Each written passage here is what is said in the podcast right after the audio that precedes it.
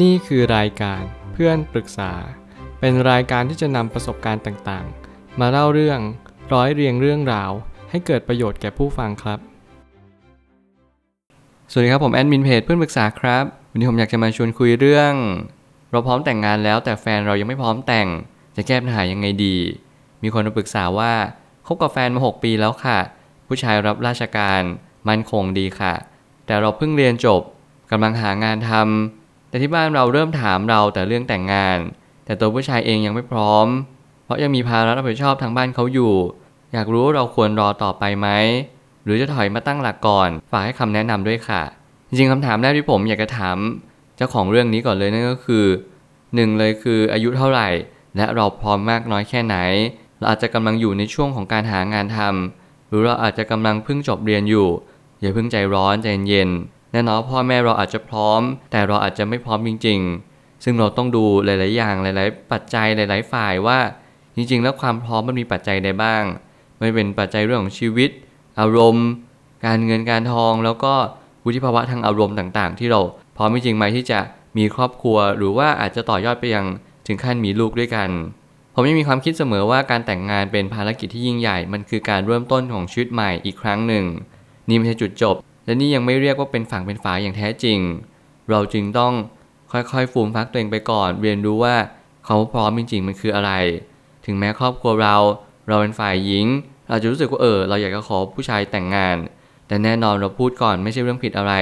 สมัยนี้แล้วมันเป็นเรื่องของการที่มีความเท่าเทียมทางเพศมากขึ้น แต่อย่างน้อยที่สุดถ้าเกิดสมมติเรามองข้ามเรื่องเพศ เรามองข้ามเรื่องความพร้อม เรามองไปเลยว่า จริงๆแล้ว สิ่งใดที่มันเป็นตัวปัจจัยสำคัญที่สุด ที่ทำให้ชีวิตคู่นั้นยืนยาวมากที่สุด แน่นอนผมยังเชื่อว่าการแต่งงานไม่ได้ทำให้เรามีชีวิตคู่ที่ยืนยาวอย่างเดียว แต่มันอาจจะหมายถึงการที่เรารักกันอย่างแท้จริง ถ้าเกิดสมมุติว่าคนคนหนึ่งไม่พร้อมที่จะแต่งงาน แต่เขาเป็นคนดี เขารักเราจริง เขารักตัวเองเป็น และเขาก็มีอาชีพการงานที่มั่นคง ผมเชื่อว่าน้ำหนักในเรื่องนี้ในการที่เราจะปล่อยคนคนนี้ไป ไม่ใช่เป็นเหตุผลที่ดีและมีน้ำหนักสักเท่าไหร่เลย เราจึงจำเป็นจะต้องค่อยๆพิจารณาแล้วก็ค่อยๆ คิดให้ละเอียดถี่ถ้วนว่า การที่เราฟังพ่อแม่มากเกินไปมันดีหรือเปล่า และการที่ใจเราเนี่ยมันตอบแบบไหนมันก็เป็นสิ่งที่สำคัญเหมือนกัน ฟังเสียงเรียกของหัวใจตัวเองบ้าง อย่าฟังเสียงพ่อแม่เราอย่างเดียว มันจะทำให้ทุกอย่างแย่ลงได้เหมือนกัน ผมไม่ตั้งคำถามขึ้นมาว่า การคบกับแฟนมากี่ปี อาจจะไม่ใช่ส่วนสำคัญเท่ากับเรื่องของจิตใจ ความพร้อม และภาระรับผิดชอบต่างๆ ของชีวิต ผมยังเชื่อเสมอว่าแต่ละคนมีความพร้อมไม่เหมือนกัน หลายๆคนพ่อแม่อยากที่จะให้ผู้หญิงแต่งงาน เพราะอาจจะมองเออคบกันมาตั้งนานแล้ว 6 ปีแล้วผมก็อยากจะเล่าเรื่องเพื่อนผมคนหนึ่งที่เขาคบกับแฟนมา 11 ปีแน่นอนผู้หญิงไม่ได้ขอผู้ชายแต่งงาน แต่ผู้ชายเนี่ยเป็นการที่มาขอผู้หญิงแต่งงานเองมากกว่า โดยเหตุผลที่ว่าเขารู้สึกว่าโอเคมันถึงเวลา พอเขาอาจจะเร่งรัดให้ผู้ชายเนี่ยแต่งงานกับผู้หญิงโดยเร็วที่สุดไม่ว่าจะเรื่องอะไรก็ตามเหตุผล เบื้องลึกในครอบครัว แต่ผมยังเล็งเห็นว่าบางครั้งเนี่ยถ้าเราทำตัวเองให้ดี ถ้าเราตอมตัวเองให้น่ารัก และสิ่งที่สำคัญที่สุดเราเป็นคนที่รักกันจริง ๆ มีความจริงใจซึ่งกันและกัน วันหนึ่งเราต้องได้แต่งงานอยู่ร่วมกินกันอย่างแน่นอน ถ้าเกิดสมมุติว่าเราไปนั่งคาดหวังว่าโอเค วันนี้เขาไม่พร้อม วันหน้าเขาคงอาจจะไม่พร้อมหรอก สิ่งเหล่านี้เป็นสิ่งที่ไม่ควรคิดเลย เราต้องถามตัวเองก่อนว่าเรารักคนคนนี้จริง ๆ หรือเปล่า คนสำคัญกว่าสถานการณ์ ถ้าเกิดสมมุติว่าเราต้องการแต่งงานแล้วเราหยิบใครมาก็ได้ สิ่งนี้จะไม่ใช่สิ่งที่ดีเลย สมการนี้จะผิดเพี้ยนไปหมด ลลัพธ์ในสิ่งที่ควรจะเป็นก็ถูกเลื่อนออกไป แล้วก็ผิดเพี้ยนจากสิ่งที่เรานั้นคาดหวังเอาไว้ แต่ถ้าเกิดสมมุติว่าเรารอคน แล้วก็เลือกคนคนนี้ที่เรารู้สึกว่าเรารักเขา และเขาก็รักเราจริง ๆ แต่แน่นอนสถานการณ์มันไม่เป็นใจเลย เขายังมีภาระรับผิดชอบทางบ้านเขาอยู่ ส่วนตัวเราเองโล่งๆแล้วโฟล์แล้ว ถ้าเกิดสมมติผมเป็นเจ้าของเรื่องนี้ ผมก็จะหยิบยื่นโอกาสและหยิบยื่นมือเข้าไปช่วยเหลือแฟนเราเอง ซึ่งเป็นสิ่งที่ดีที่สุดถ้าเราช่วยได้ สิ่งนี้เป็นสิ่งที่เน้นย้ำว่าบางครั้งเนี่ยภาระรับผิดชอบเป็นสิ่งที่ช่วยเหลือกันได้ ก็ควรช่วยกัน ถ้าเรารู้สึกว่าเราพร้อมจะแต่งงานจริง ๆทำทุกทางทำทุกวิถีทาง และทำทุกๆ สิ่งทุกๆ อย่าง เพื่อให้เขารับรู้ว่าเราต้องการที่จะแต่งงานเขาจริง ๆ ไม่ว่าจะเป็นเพศใดหรือฝ่ายใดก็ตาม เรียนรู้เรื่องนี้ให้เยอะๆ แล้วเราก็จะได้ใจคนคนหนึ่งอย่างแท้จริง หากว่าบ้านเราพร้อม นั่นก็หมายความว่าเราอาจจะต้องไปคุยกับทางแฟนเรา และครอบครัวของแฟนเราอีกรอบหนึ่งดู นี่อีกกรณีหนึ่งที่บางทีพ่อแม่ของฝ่ายชายยังไม่รับรู้ว่าพ่อแม่ฝ่ายหญิงอยากให้ลูกเขาแต่งงานกัน เราอาจจะต้องพยายามหาสถานการณ์แล้วก็เรียนรู้ว่าผู้ใหญ่ของแต่ละฝ่ายมีความคิดยังไง แน่นอนว่าเรื่องนี้เป็นเรื่องที่ซีเรียสมากขึ้น เป็นเรื่องที่โอเค เราแค่ไม่ได้พูดเล่นๆ เราอยากจะให้คนทั้งสองคนนี้แต่งงานกันจริง ๆ ซึ่งผมก็ไม่รู้ตื้นลึกหนาบาง ว่าพ่อแม่ฝ่ายหญิงทำไมถึงอยากให้ฝ่ายหญิงแต่งงานมากเหลือเกิน แล้วทำไมทางครอบครัวผู้ชาย หรือตัวของผู้ชายเองอาจจะไม่ค่อยอยากให้ผู้ชายแต่งงาน ผมอาจจะไม่รู้เรื่องราวทั้งหมด แต่ผมก็ยังมีความคิดว่า แน่นอนการให้เราเป็นผู้หญิง เราคบกับใครสักคนหนึ่งหกปี เราควรที่จะคิดถึงเรื่องความจริงจังมากยิ่งขึ้น ไม่ก็ควรที่จะแยกจากกันก่อน มาตั้งหลักก่อนว่าโอเค ฉันยังไม่พร้อมที่จะแต่งงานหรือฉันยังไม่พร้อมที่จะคบกับใคร จนถึงฝั่งฝา นั่นก็จึงเป็นเหตุผลว่าเราควรจะ checklist ตัวเอง ว่า 6 ปีนี้มันคืออะไร นานหรือยังหรือยังไม่นานพอ อายุเราเสียไปไหม ถ้าเกิดเรายังเรียนไม่จบแล้วเราเพิ่งเรียนจบ อาจยังมีเวลาที่คบหาต่อไปอยู่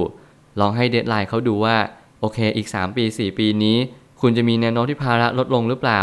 มีแนวโน้มที่จะคิดเรื่องการแต่งงานไหม ถ้ามันไม่มีจริง ๆ การที่เราตัดสินใจที่จะออกมาก็ไม่ใช่เรื่องผิดอะไร แต่ขอให้เราใช้ดุลพินิจของตัวเอง และการตัดสินใจของตัวเองอย่าง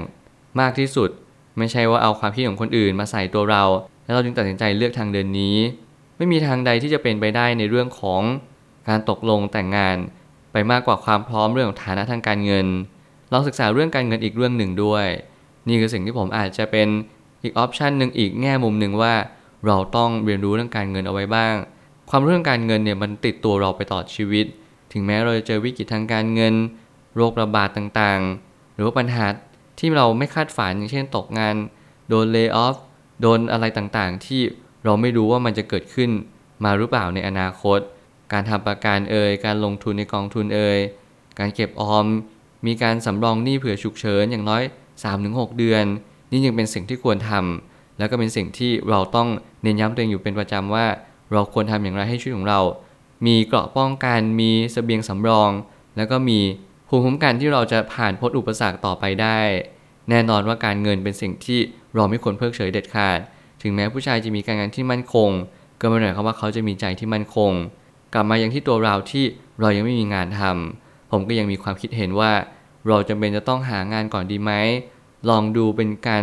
ยื่นข้อเสนอเป็นอีก แง่มุมหนึ่งที่เราไปพูดคุยกับพ่อแม่ฝั่งผู้ชายได้ ว่าโอเค เรามีงานทำงานเราค่อนข้างมั่นคง หรือว่าเราเป็นคนขยันหมั่นเพียรแค่ไหน มีความเสียสละ มีความทุ่มเทและมุ่งมั่นสิ่งนี้ผมเชื่อว่าเป็นคุณสมบัติที่ ทำให้ผู้ใหญ่ทุกคนที่มีประสบการณ์ที่ดี เขาจะมองเห็นในตัวเรา และยอมรับในสิ่งที่เราเป็นไป ความมั่นคงในชีวิตไม่ได้อยู่ที่อาชีพทั้งหมดพอเมื่อวิกฤตเข้ามายังชีวิตของเรา ทุกสิ่งทุกอย่างที่เหมือนว่ามั่นคง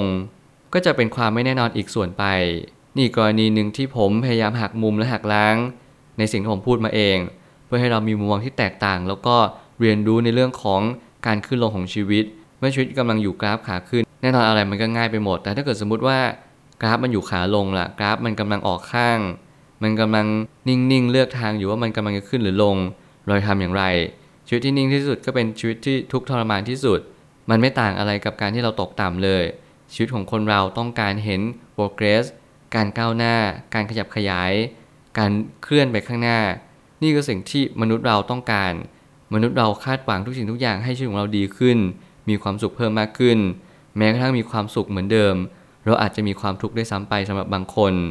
นี่เป็นสิ่งที่เน้นย้ำอีกเหมือนกันว่า ถ้าเกิดสมมติเราเจอปัญหาในชีวิตจริง ๆ ไม่เป็นก่อนแต่งหลังแต่งระหว่างแต่ง เราจะรับมือกับมันอย่างไร เราจะควบคุมกับมันได้ไหม เรามีความอดทนและจับมือกันมากพอหรือเปล่า นี่เป็นสิ่งที่เป็นโจทย์ เป็นบททดสอบที่สำคัญเหมือนกันสำหรับชีวิตคู่ของทุกๆ คนเลย สุดท้ายนี้ทางนี้มันอยู่ที่ตัวเราเสมอในการตัดสินใจ เพราะว่าความพร้อมเรื่องแต่งงานมันไม่ได้หมายความว่า จะหาผู้ชายหรือใครสักคนก็ได้มาแต่งงาน ตัดสินใจดีๆ ว่าจะเลือกทางไหน หลังจากนี้ในสิ่งที่เราได้ยินพอดแคสต์นี้ คนที่เจอปัญหาคล้ายๆ กัน ก็จะต้องนำข้อมูลนี้ไปตัดสินใจ ทุกการตัดสินใจ จริง ๆ ก็ต่อให้คุณปรึกษาคนทั้งโลก คุณก็ต้องตัดสินใจด้วยตัวของคุณเองอยู่ดี นี่คือ Final Destination นี่คือ Final Decided ที่คุณจำเป็นจะต้องตัดสินใจมันในท้ายที่สุดแล้ว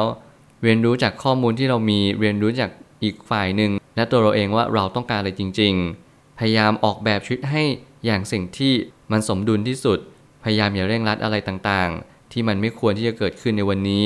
ทุกอย่างมีเวลาของมัน เราจะเช็คความรู้สึกของตัวเอง เช็คสัญญาณตัวเอง ลองดูซิว่าคนที่อยู่ข้างๆ เราตอนนี้ เป็นคนที่ใช่สำหรับเราจริง ๆ หรือเปล่า การรอคอยในเรื่องของการแต่งงาน ผมคิดว่ามันไม่ใช่เรียกว่าการรอคอย แต่มันคือการที่ทำให้เราทุกๆ คนพร้อมที่จะแต่งงานจริง ๆ การแต่งงานขอให้มันเป็นออปชันเสริม อย่าให้มันเป็นแกนหลักของชีวิตว่าเราต้องแต่งงาน การแต่งงานคือคำตอบของชีวิตทั้งหมด สิ่งนี้ไม่ใช่สิ่งที่สมควรเลย การแต่งงานคือกิจกรรมหนึ่ง การแต่งงานต้องใช้เงิน มหาศาลพอสมควร ถ้าเกิดสมมติแต่งแบบเล็กๆ คุณก็ต้องใช้พลังงาน